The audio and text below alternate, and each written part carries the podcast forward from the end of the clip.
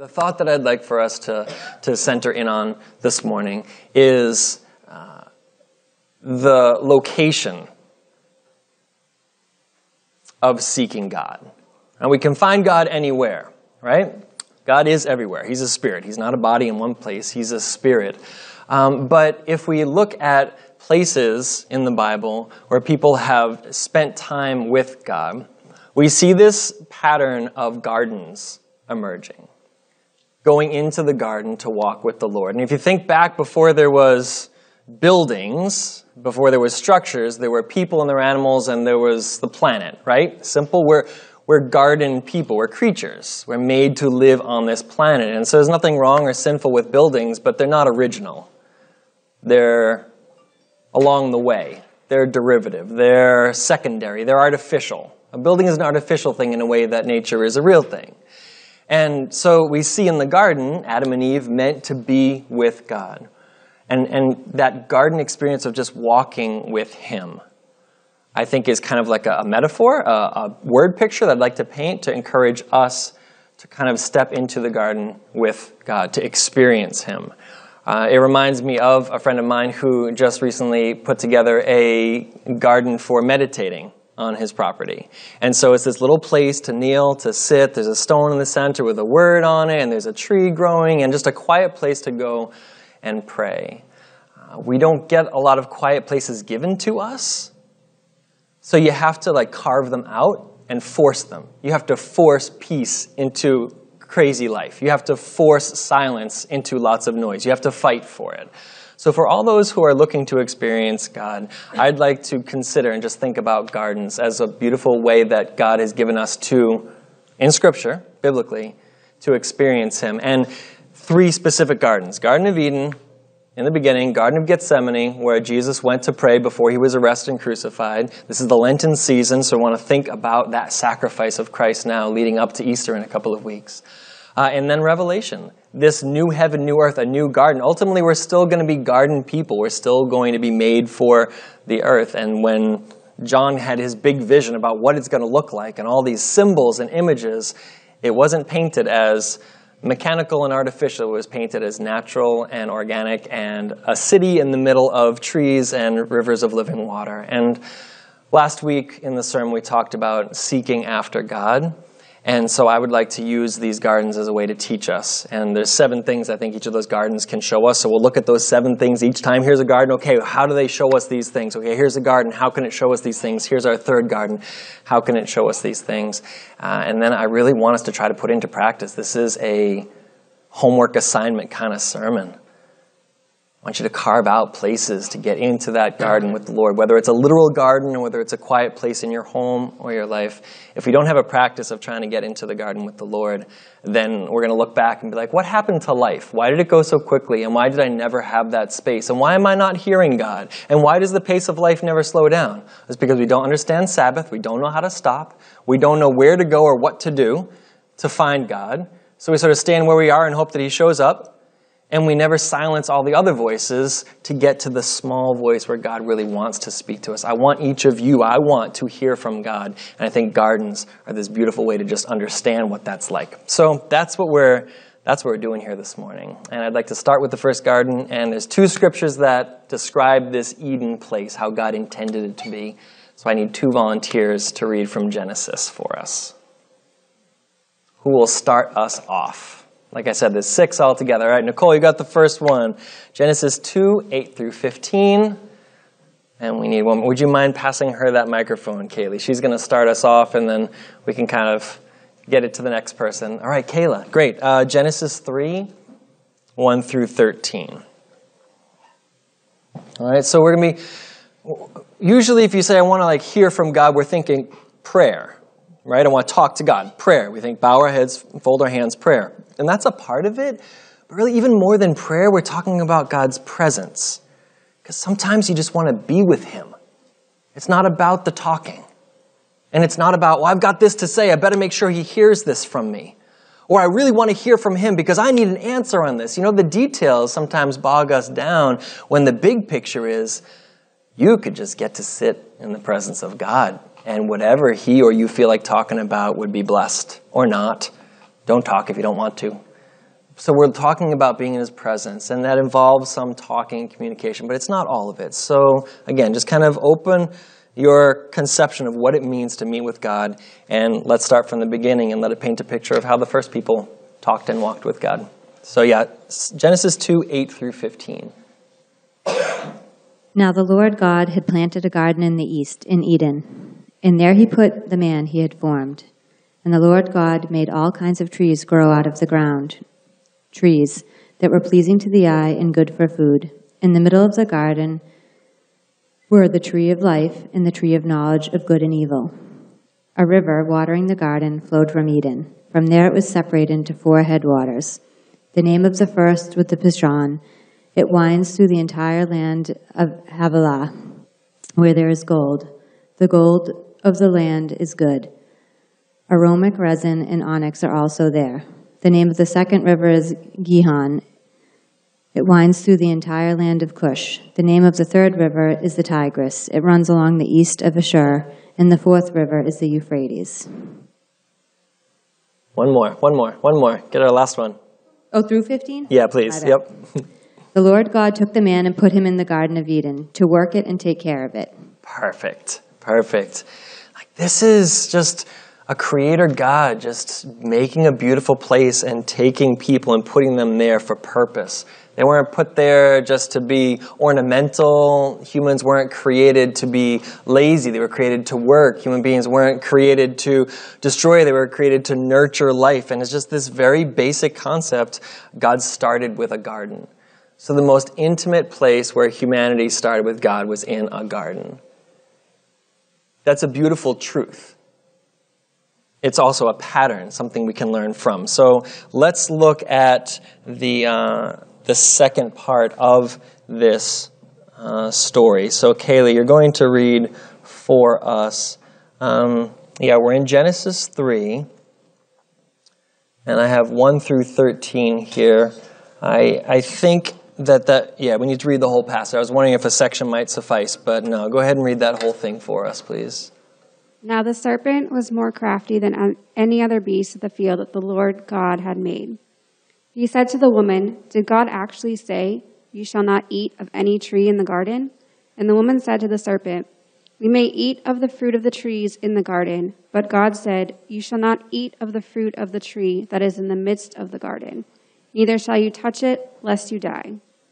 But the serpent said to the woman, You will not surely die, for God knows that when you eat of it, your eyes will be opened, and you will be more like God, knowing good and evil. So when the woman said that the tree was good for food, and that it was to delight the eyes, and that the tree was to be desired to make one wise, she took of its fruit and ate. And she also gave some to her husband, who was with her, and he ate. Then the eyes of both were opened, and they knew that they were naked. And they sewed fig leaves together and made themselves loincloths. And they heard the sound of the Lord God walking in the garden in the cool of the day. And the man and his wife hid themselves in the presence of the Lord God among the trees of the garden. But the Lord God called to the man and said to him, Where are you? And he said, I heard the sound of you in the garden, and I was afraid, because I was naked, and I hid myself. He said, Who told you that you were naked? Have you eaten of the tree of which I commanded you not to eat? The man said, The woman whom you gave to be with me, she gave me fruit of the tree, and I ate. Then the Lord God said to the woman, What is this that you have done? The woman said, The serpent deceived me, and I ate. Okay. So you have their temptation, the, the desire for more, desire to know, desire to be equal with God. The, the, the temptation was too much for them, as it is for us so many times. So you see this beautiful start, you see the effects of temptation and sin kind of entering the scene. But can everybody, if you're looking at it, or just even I can repeat it for us, just listen to Genesis 3 8. It says, Kayla read so well for us, they heard the sound of the Lord God walking in the garden in the cool of the day. And the man and his wife hid himself from the presence of the Lord God among the trees. But the Lord called to the man and said to him, Where are you? And he said, I heard the sound of you in the garden, and I was afraid because I was naked and I hid myself. So his shame has already started to come in instead of this trust and, and beauty, it's turning to shame. Mankind wasn't made to just be another animal. We are made to have this unique relationship with God as His children, as His family. They heard their Father walking in the garden in the cool of the day. That's what we are made for. And that's why it's so frustrating. We're like, I've been praying and I don't hear anything. I don't hear God talking to me. It feels wrong because we know there's something so good about that feeling like, oh, I feel God inspiring this. This is meant to be. I, I hear Him because that's the way it was meant to be. And it's not, and we'll go through the seven things we can get from this in just a second, but it's not about being in a church building. It's not about being anywhere particular. It's about being where God's put you and being with Him in His presence. You know, it, we are meant to be with Him walking, not just going to visit Him on Sundays or on Easter or on Christmas, with Him walking, to recognize the sound of Him walking you know, know the sound of his voice. Um, and it's why it feels so wrong when we feel alone. We don't feel God's presence, it feels like ah, I'm missing something. I just don't feel him lately. My prayers feel empty. Are you there? Feels wrong because it's not the way it was meant to be. So, like I said, let's dig into this. Let's take seven things from it and make them truths that we can apply to our own prayer gardens, to our own walk with the Lord. The first is that God is accessible to Adam and Eve. He's accessible. He's there. He's there for walking with. A lot of times we make him so high and mighty that there's no talking to him. I could never pray to God. I could never ask him to answer my prayers. Like I couldn't set foot in front of a, inside of a church, you know? The walls, the ceiling would collapse. Like we just, we feel like God is so holy that he doesn't actually just want to walk with us. God is accessible. Don't put God away from you when he's saying, come close to him. We see that here. That's something we need to practice. Another one is that uh, God is available. His presence is in a garden the same way it's in a cathedral, the same way it's while you're out fishing, the same way it's while you're holding a baby, the same way it's while you're having. It's God is everywhere. And so you don't have to say, well, I, I need to get to church to pray. You need to quiet everything and just bow down and pray. You need to walk with God and pray. Go on a walk maybe instead of kneeling walk with the Lord. Uh, notice here also it's communal. Fellowship with God isn't supposed to be this Lone Ranger, isolating kind of thing. Well, that person has a good walk with the Lord, and this person is a prayer warrior. This person's great at connecting with the Lord. This person has a good relationship with God, but I don't. We're meant to be doing this together. Adam and Eve were together in how they walked with the Lord. They walked with the Lord in the cool of the evening. Don't pray alone. Don't be alone. Don't do faith alone. Do it with people. Find people to walk along. That's what God is looking for. He has children, not just one child that He puts in the room by themselves and say, I'll come and I'll visit you sometimes. He's like, no, enjoy the place I've put for you. Enjoy with the people. So fellowship with God is communal. And that's why Sundays can really bring us together and connect us in a way. We feel like, wow, I really sense God's presence. Well, He's here as well as, any, as, well as anywhere else but we're seeking Him together. It's actually how He intended. And we, we see Him in each other and we hear from Him through each other. It's meant to be communal. Recognize, too, it's grace based. They didn't do anything to deserve being created. You don't have anything that you can do to deserve talking to God. There's nothing I can do to earn it. I can't be a little bit better and then He'll hear my prayers. I can't forgive my sins and then get perfect and then go talk. No, it's just, you're His child. He invites you to come and talk. It's grace based for them, it's grace based for us. Uh, it's a relationship, right? Recognize he wasn't giving them the, the church traditions to do here. He wasn't giving them the, the Easter and the Christmas and the Sabbath. He hasn't gotten to that. The basis of it is just He's with you and He's with them. It's just relationship. And sometimes we get lost and we, we forget that we're just supposed to be connected at a friendship level with the God who made the universe. Um, two more. It's timely. He shows up at that moment because they had fallen to temptation. And so their whole conversation is going to revolve around what's going on in their lives right then. This is the best way to pray. What's going on in my life right now? How are you in this, God? I'm in this stage of life. I have this illness. I have this question. I have this need. Like he wants to talk about the things that are going on. He doesn't show up and say, you know, Adam, how are the animals doing? He doesn't show up and say, you've been doing a good job pruning these trees. He says, where are you? And they say, I'm feeling ashamed. He's like, let's do something about that. That sets in process the whole bringing us to communion, to Lent, to Jesus, so that sin has a solution. But our prayers should be timely. Seeking God should be the moment that we're in. You know, when we, we open up the news and there's been, you know, a series of murders or, or attacks, like pray about that then. When you have a, a problem at work, you know, pray about that then. Seek God for the things that He's doing and where He is in those moments. And then it won't just be a kind of ambiguous relationship, it'll be a timely one and recognize too it's uh, daily. It was daily for Adam and Eve. Uh, they said it says here they heard the sound of the God, Lord God walking in the garden in the cool of the day. To me, that means that he walked in the garden in the cool of the day. That was the sound and that was the time. So it's time to go for a walk with God. God's showing up. We're going to walk with him. We're going to talk about the animals, the management of his creation, learn from him, experience him daily. You can't leave gardens untended for days and weeks and months, and you can't leave relationships untended for days and weeks and months, and you certainly can't leave your relationship with God untended. It'll, it'll wither, it'll suffer. It'll be there, but it won't be what it could be. So let's go to the second garden and take these seven insights and apply them to Jesus as he sought the Father at the most critical, painful time in his life. So we're at the Garden of Gethsemane just before his arrest. I need two more people to read these passages.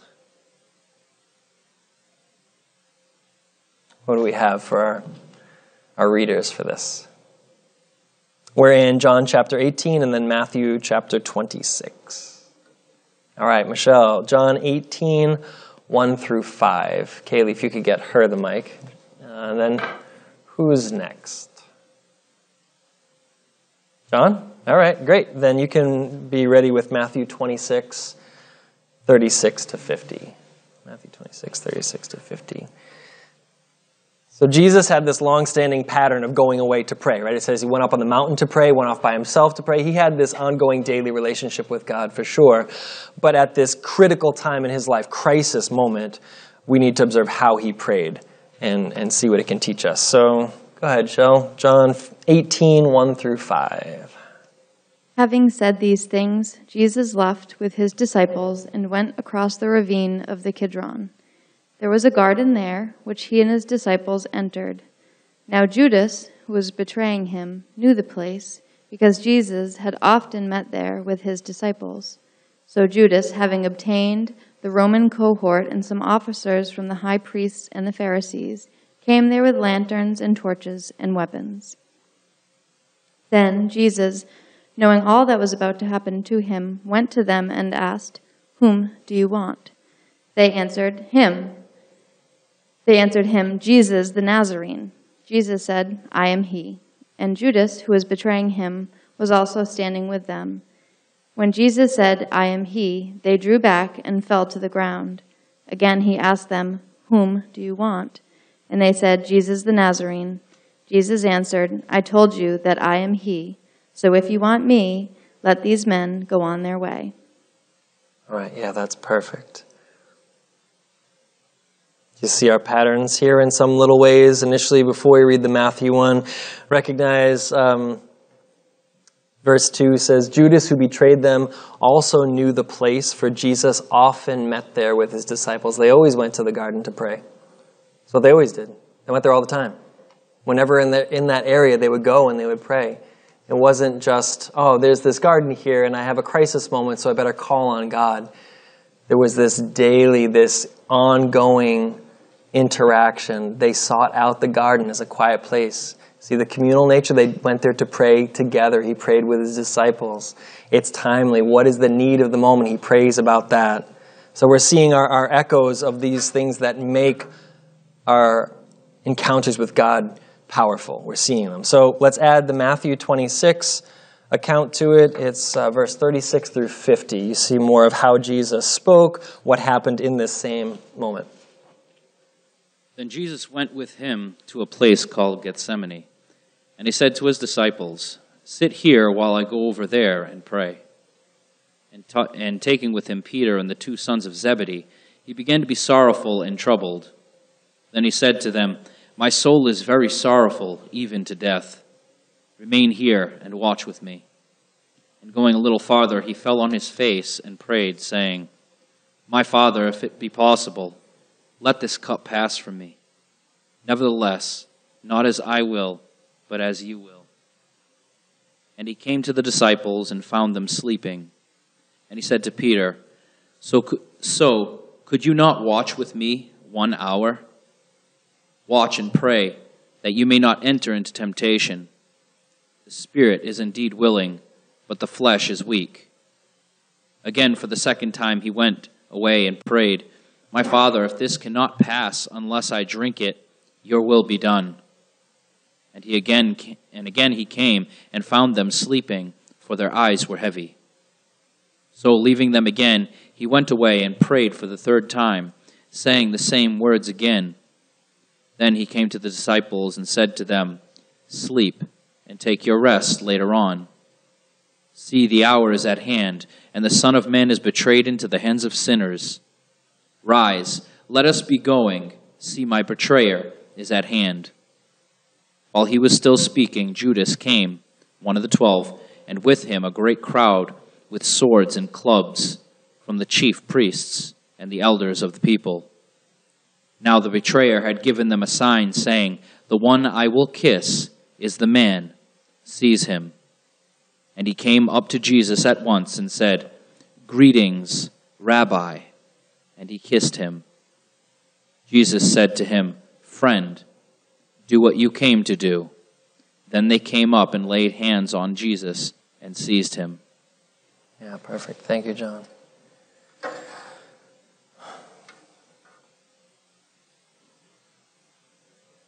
I specifically like in this how Jesus is, in so many ways, praying the Lord's Prayer that he taught his disciples to pray, yet he's praying it for himself. Your will be done, your kingdom come. Um, give me what I need today, daily bread for this moment. Keep me out of temptation that I might not be weak. You know, deliver me from evil, which God does through death and out. You know, there's there's a wonderful parallel here, and that's that's what we see in Jesus. We see this insight into how to go about connecting with God, into how to pray. It's what He is. He is God revealed. If we don't have Jesus, we just look around and take our best guess. And we can take some good guesses, maybe some will be on, some will be off, but Jesus reveals and the things He shows us give us access, show us what it means to be with God. If we see Jesus, we've seen the Father. So, do you see our seven things in this?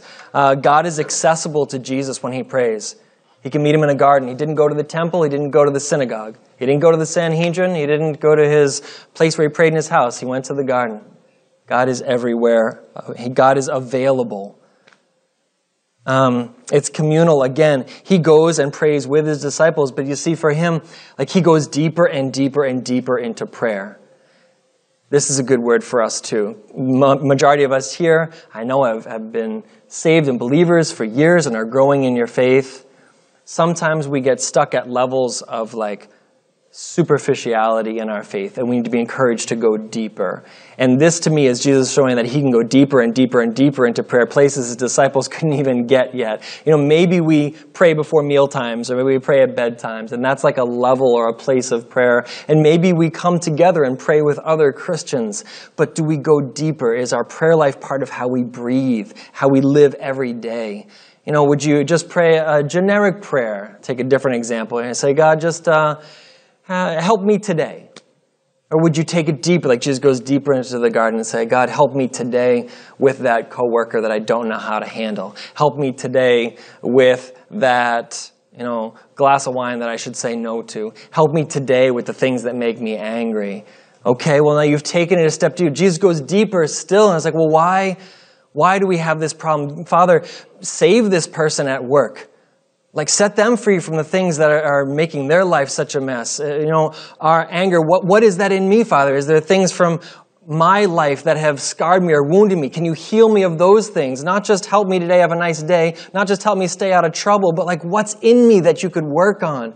And go deeper than that and say, what are in the people around me that you want to work on? How could you use me in the lives of the people sitting next to me to say, God loves you and wants more for you and He's, he's here for you. Let's seek Him out together. And go deeper than that and say, well, what are the forces and things, things like greed, things like insecurity, things like fear that are at work against us? Let's pray against those. Let's pray for others. Let's dig deeper in prayer. Jesus doesn't just go to the garden, sit there with his buddies, and like Jesus, or says, Father, help me out. No, he's like, we have to pray and we have to, we have to stick to this. Let's go deeper. And he brings some more with him. Let's pray deeper. And he goes further and further. And we need deeper and deeper encounters with God. And anything we get is beautiful. But God is limitless. So there's always deeper to go. Don't settle. Don't sell yourself short. Dig deeper in prayer. Dig deeper into God's presence. And with Jesus here, it's certainly timely. He didn't go to the garden and then ask for random prayers for random times or other circumstances. What was on his heart, the issue of that moment, was arrest and death. So that's where he was at. And so he went right to the heart of it. Okay, God, this is what is going on. Be with me. Your will, not mine. But we have to do this together because I can't do it alone. So, the same points encouraging us another garden where someone stood next to the Father and met with him and encountered him. Our third one. Last two are both in the book of Revelation. One is in Revelation 21, the other is in Revelation 22. So, I need two final readers for this last garden. Any volunteers?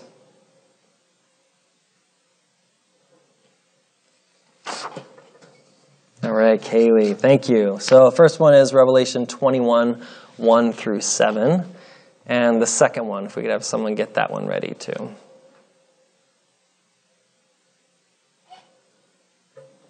Not many people wanted to read this morning. All right, great. What is it? It is Revelation 22, 1 through 5. So, third garden, third encounter of the presence of God. And um, yeah, Kaylee, read the first one for us Revelation 21 1 through 7. Then I saw a new heaven and new earth, for the first heaven and the first earth had passed away, and the sea was no more. And I saw the holy city, New Jerusalem, coming down out of heaven from God, prepared as a bride adorned for her husband. And I heard a loud voice from the throne saying, Behold, the dwelling place of God with man is with man.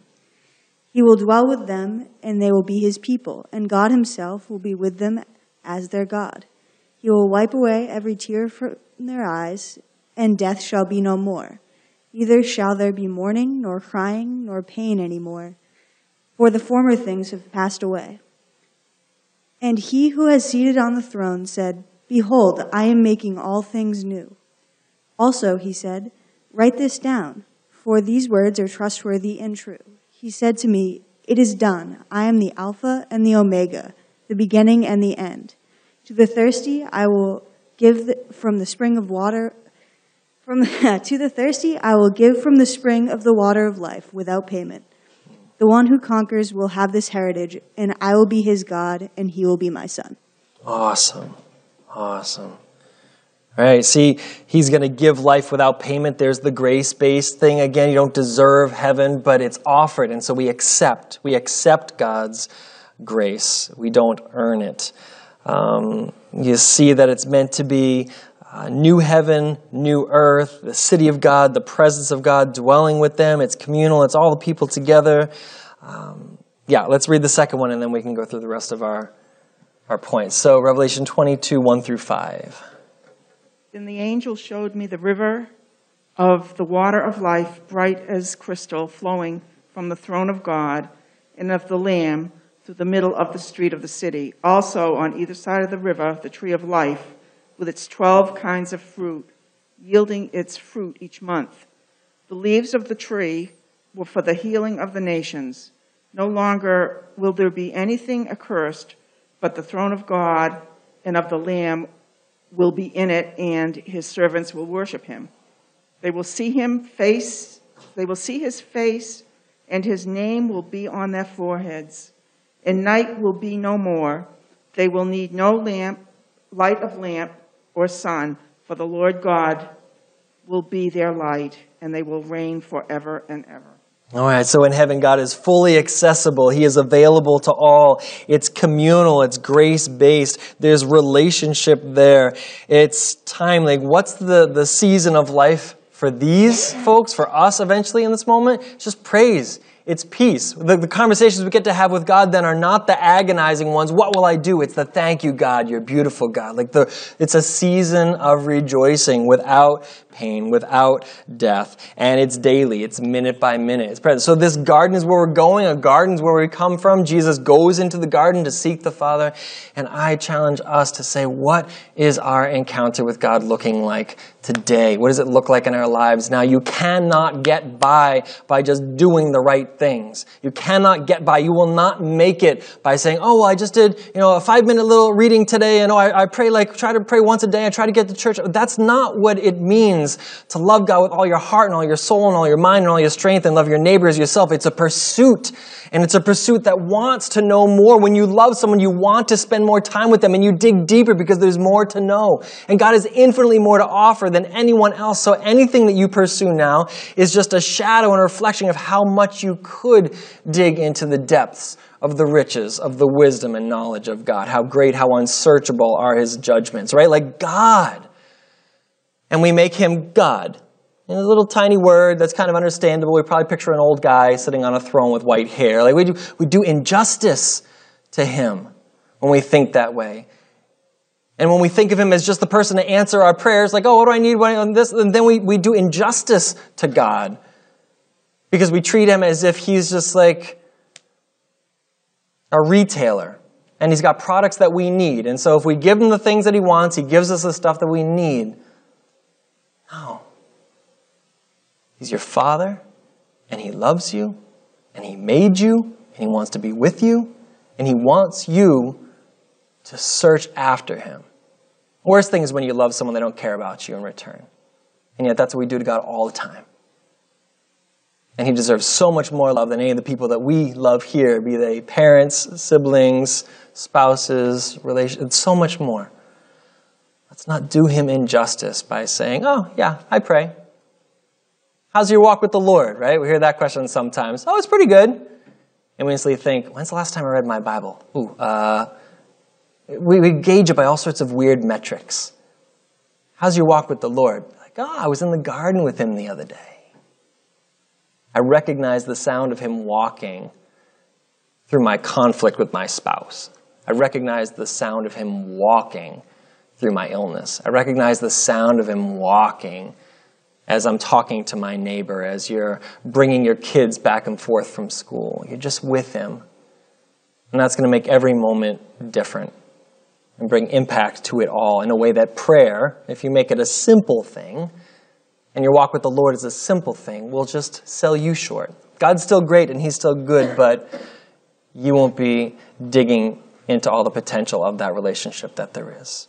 So may these three gardens be a challenge for you to get into the garden with the Lord, to go for walks with the Lord, to talk with Him more than just have a prayer time, to seek out His presence and that it be timely and conversational, to do it with others versus just going to church. Because I know in every way that we do that, we'll experience the same things that Adam and Eve did, that Christ did, that the saints in glory will, that we will. Just that closeness and that richness. And we have to feel that feeling of, ah, I just haven't heard from him in a while. Ah, I just feel distant. None of us want that, and this is a way that we can dig in to break through and go deeper into the Lord. So let's close in a word of prayer. Music team, let's come forward and close with a song, but let's just take a moment to reflect on God and to, to pray together. Jesus, I pray that you would continue to pave the way for us to connect with the Father. Thank you for your sacrifice for us this Lenten season. Thank you that you are willing to do the Father's will. Pray that you'd help us be willing to do his will as well. Father, draw us into your presence. We're seeking after you. Please draw us in closer and closer. And help us to see you each day. People and the faces and the situations and the gardens that we find ourselves in this week. Ask your blessing on each one here. Uh, may you meet with us this week in a special way.